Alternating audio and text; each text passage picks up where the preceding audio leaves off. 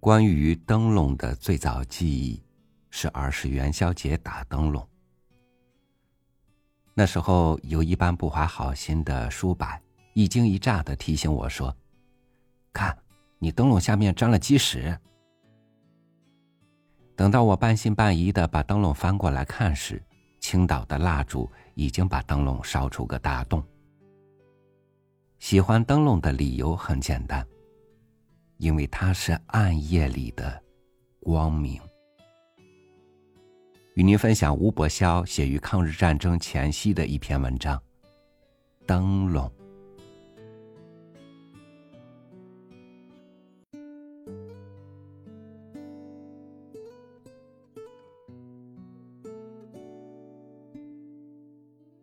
虽不像扑灯蛾。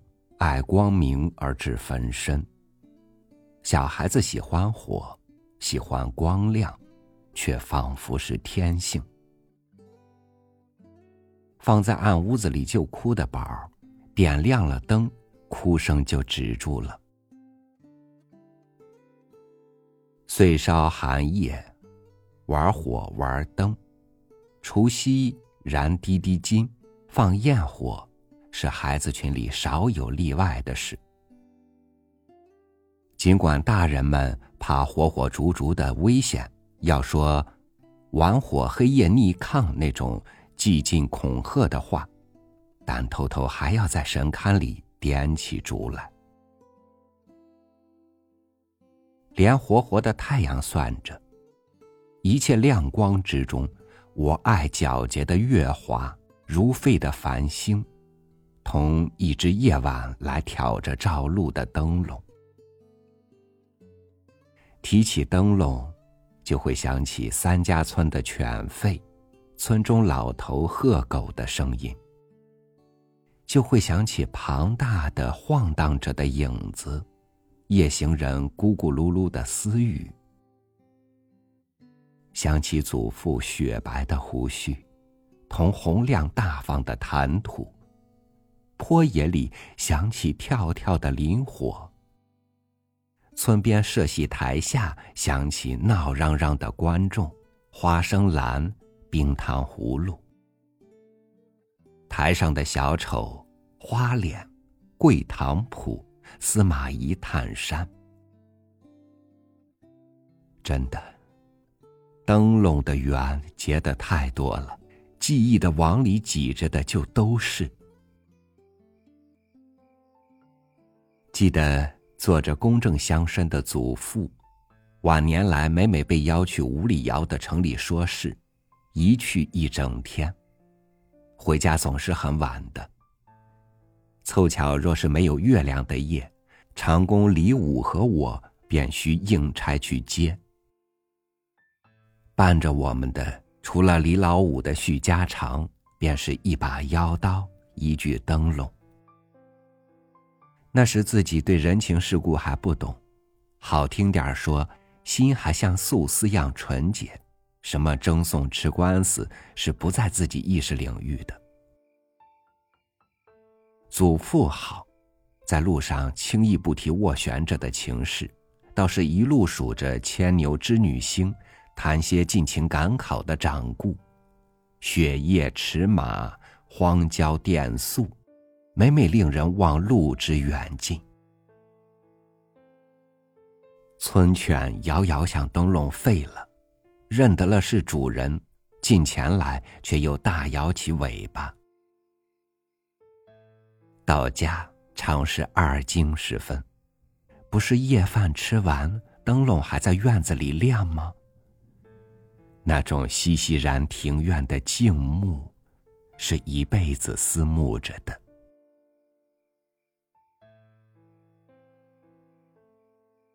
路上黑，打着灯笼去吧。自从远离乡景，为了生活在外面孤单的挣扎之后，像这样慈母中吩咐的话，也很久听不到了。每每想起小时候在村里上灯学，要挑了灯笼走去，挑了灯笼走回的事，便深深感到惆怅。母亲给留着的宵夜食品，便都是在亲手接过了灯笼去后递给自己的。为自己特别预备的那只小的沙灯，样子也还清清楚楚记在心里。虽然人已经是站在青春尾梢上的人，母亲的头发也全白了。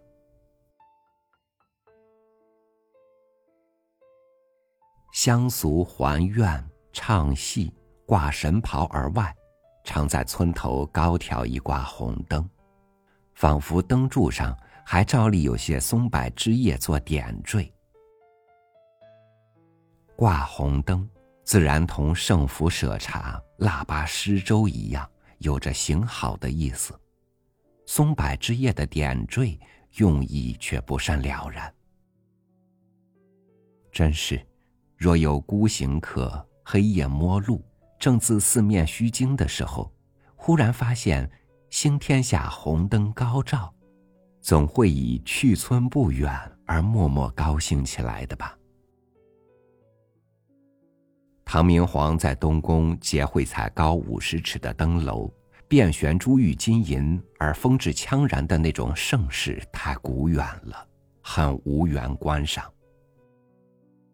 金无不尽的那元宵节张灯结彩，却曾于太平丰年，在几处山城小县里凑过热闹。跟了一条龙灯在人海里跑半夜，不觉疲乏是什么？还要去看庆丰酒店的跑马灯，猜园亭游坊处的灯谜。家来睡，不是还将一挂小灯悬在床头吗？梦，都随了蜡火开花。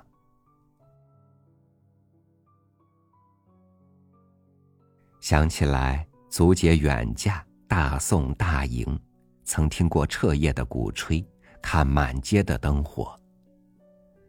轿前轿后虽不像宋史一味志在，准有打灯笼紫钦士官八十人，但辉煌景象已够华贵了。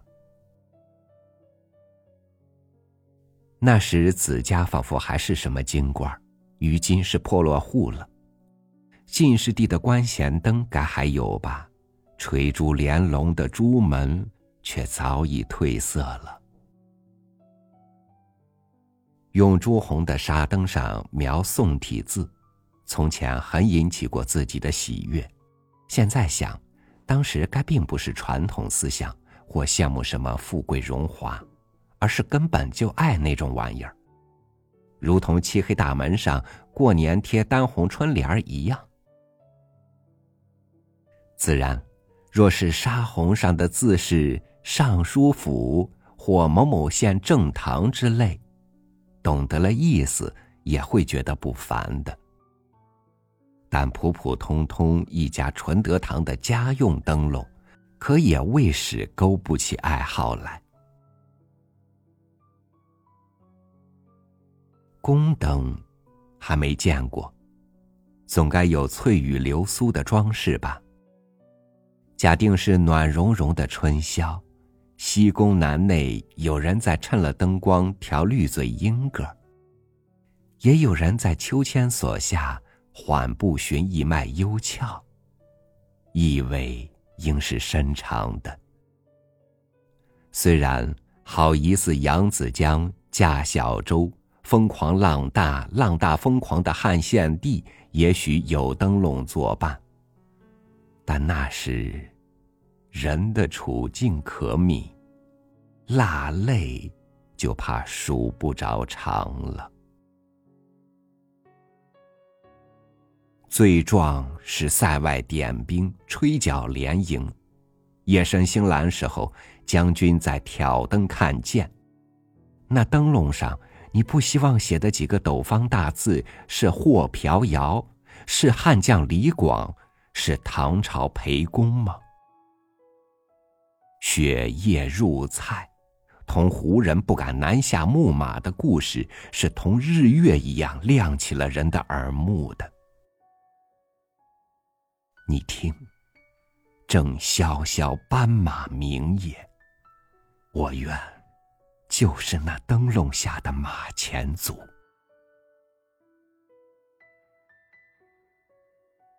唉壮如今灯笼又不够了应该属火把属探海灯属燎原的一把烈火。